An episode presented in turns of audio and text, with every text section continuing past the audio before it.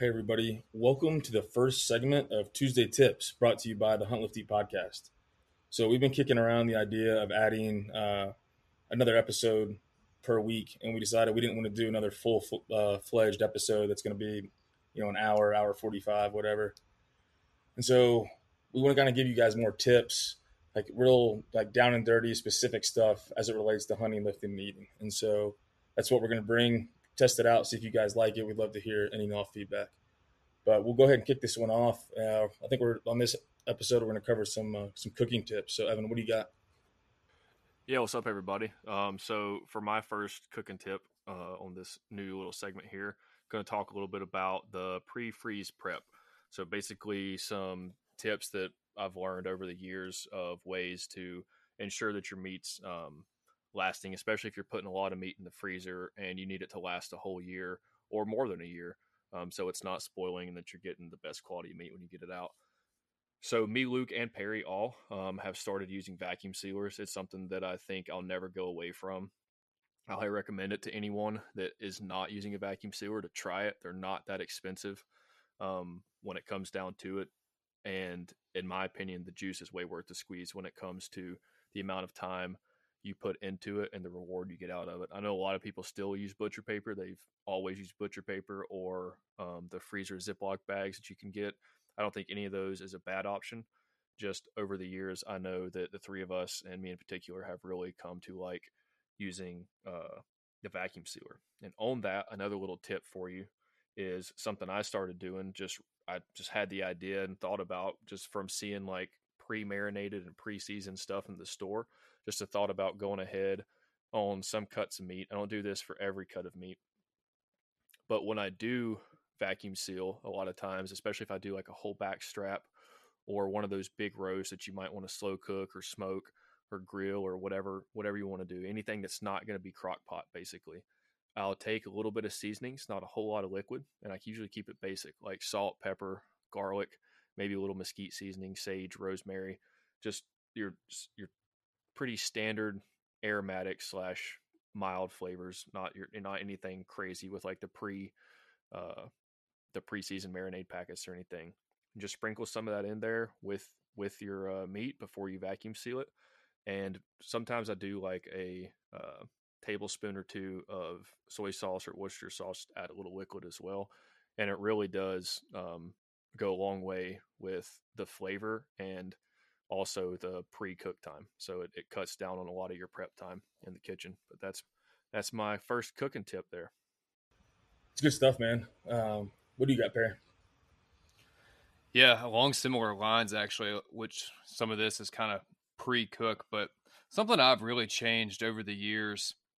Back when I was a younger hunter, I used to really spend a whole lot of time trying to think about when I was processing the animal. The deer primarily, in this case, what we're talking about. I spent a lot of time trying to figure out how I was going to cook it, what type of techniques and methods I was going to use, and then try to do small, very specific cuts as part of the actual butchering and processing.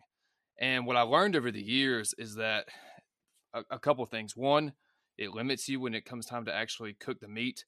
And two, it can actually really make it a lot easier to overcook wild game. And if there's one thing that I absolutely hate, it's overdone venison. All of us, we like our venison pretty medium rare. And so one of the things I've really started doing as I've gotten older and tried some different techniques is when I'm butchering the animal and processing it, leaving as large a cuts as I possibly can, because at the end of the day, you're way less likely to overcook that meat. It's easier to get the controlled temperature that you want. And the beautiful thing about it is, if you're doing something like a neck roast, or if you're doing something like a shoulder roast, that's going to be slow cooked, or it's going to be smoked, it's going to be low and slow for a long time, it really reduces the amount of trimming and the amount of prep work that's required. On the other hand, if you're doing something like a back strap, or, a round steak or sirloin, something like that, if you leave it in as big a chunks as you can possibly can to still fit in those vacuum seal bags, as Evan alluded to, then it gives you a whole lot more options when it comes time to actually cook the meat. If you want to do traditional steaks on the grill, go for it. If you want to do something a little different, you know, make some steak fajitas. It just gives you a lot more options at the end of the day. And for me, having small kids, having a family now, when it comes time to make the meal, do the actual cooking itself, having that versatility is really, really worth it. Actually perfectly segues into my tip, which is going to be on how I cook these whole chunks of meat, specifically the ones that, so like you've got all your different cuts, right? Your shoulder roasts, your neck roasts, those, your shanks, those have a lot more of the connective tissue, the sinew, all that stuff. And so you want to really slow cook those, especially cook them down in like a liquid or braise them. So all that connective tissue breaks down into collagen and gelatin. So, but I'm talking about your trimmed up cut. So your back straps, all your ham steaks, any your ham roasts that are thick and trimmed. So the way I like to do that is I have a pellet grill. So I use the pellet grill and I'll smoke them until an internal temp of 115. However, you can do this in an oven. You can do this in anything that you have convection, smoker, grill, if you do like offset heat or in an oven. So I 225 until it hits an internal temp of 115. Pull it off. I'll let it rest for around 5 minutes. And in my cast iron skillet, I'll have heated up some butter. You don't want to do it. You don't want to prep the butter too early or you'll burn the butter. And this would be where, you know, if you're Carter, you might want to throw in a little rosemary in the pan, get some aromatics in there, get your rosemary rolling. And once that butter's up to temp, then you slap that meat in there, probably around, depending on the thickness, right? So this is pretty variable, but it's usually roughly about 4 minutes each side. Flip it, get that good crust, throw your thermometer in there. You want it to be sitting right at 125. At that point, pull it off, let it sit 5 to 10 minutes, and then slice it thin. And so what Perry's talking about is when you've got these big whole chunks and you're cooking it, now you slice it, you can do whatever you want to with it. You can eat it just like steak. You can cut it, then throw it in fajitas, throw it in tacos, stew it up. But now it's not cooked. If you try to stir fry it first and then cook it in the skillet, you're going to have very well done cooked pieces of meat. So that was something that Evan and I growing up, our dad, when he was processing his venison and then ultimately cooking it, he always liked to do different types of stir fry with rice and vegetables. And there's a million different, you know, variations you can do on that. And a lot of times they can be really good. But I remember one thing that he always did was go ahead and cut up those steak cuts, some of those ham cuts, or, you know, the better cuts into the small stir fry pieces like you're talking about, Luke. And by the time even if you just do a quick sear in a pan and you saute the vegetables in there with them, it's almost impossible to leave it any sort of medium or rare temperature. And you just get these you know, chewy pieces of steak. So that's just something I've learned that I've really gotten away from.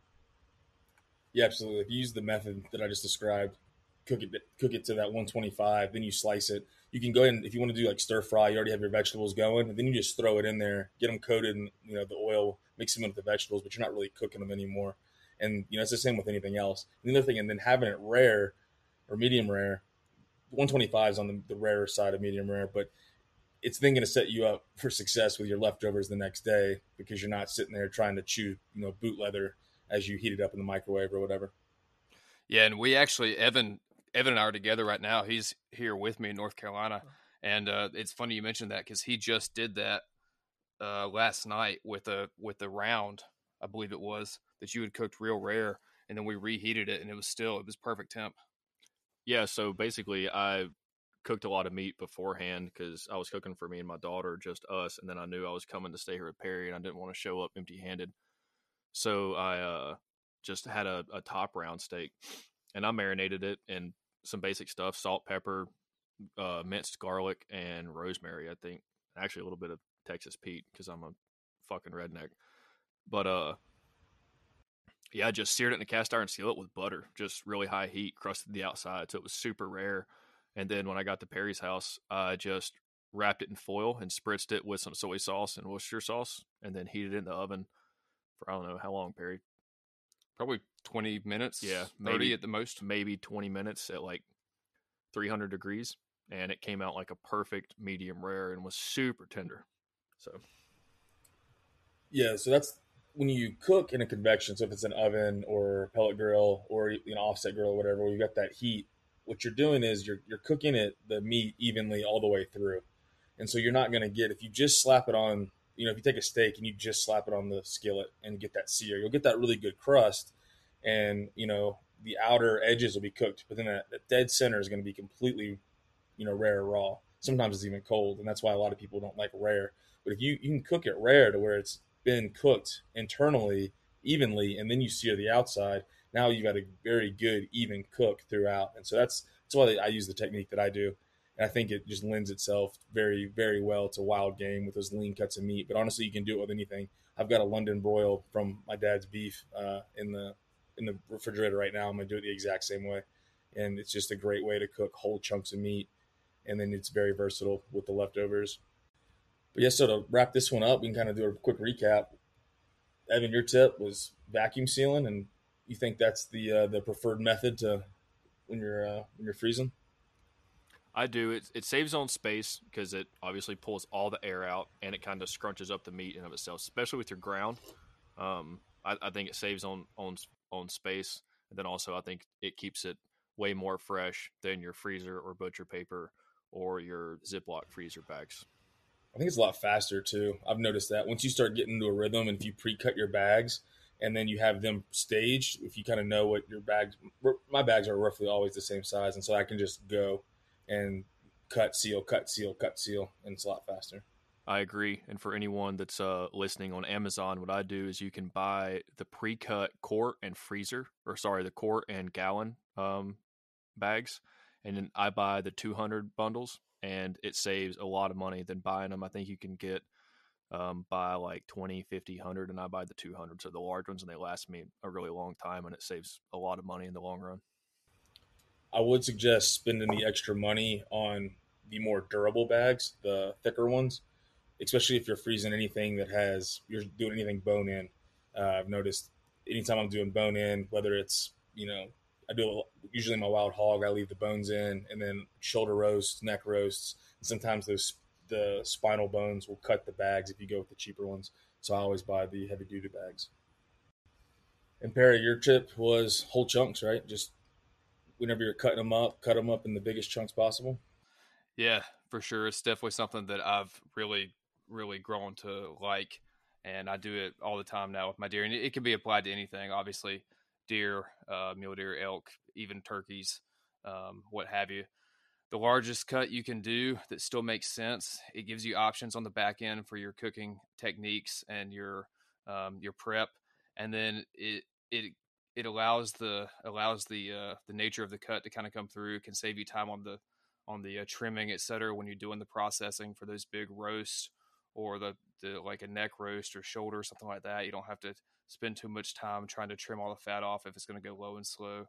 And it's kind of been a game changer for me, and something that I'll probably never get back from.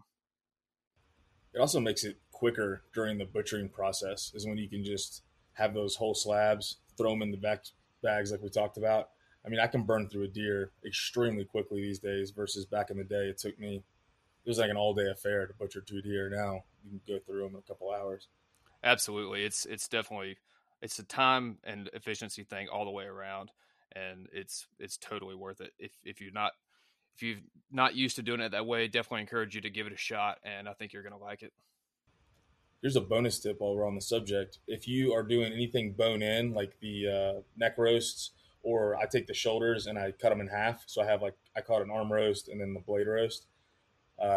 Convert one of your old sawzalls, or go to Harbor Freight and buy a shitty sawzall and use that thing for your meat saw. It will expedite you significantly. If you're going to do bone out anyways, because you want to grind everything, like you don't need it. You don't need a saw to process an animal. But if you're going to do bone in cuts and you want to saw, an old cheap sawzall significantly more cost effective than trying to buy a bandsaw or something. Yeah, I'm glad you mentioned bone in too, because that was something I meant to say, because that's something else that I've done for a lot of those cuts out of the front shoulders as well as the neck. And when you're doing a roast or a low and slow method, leaving that bone in there, having that bone cut with the saw, like you said, which I do the same thing, and it's awesome. It really allows the flavor to come through of that bone marrow and actually get out in your meat as it's cooking. And that's a good tip as well. And to wrap it up, just to kind of reiterate what I said. So 115, you're going to cook it internal temp, roughly around 225.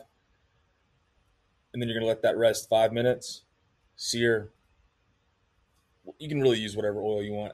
Ghee has a higher smoke point than butter, so ghee's honestly probably the preferred, but most people don't have ghee, they use butter. Ghee's clarified butter, anybody curious.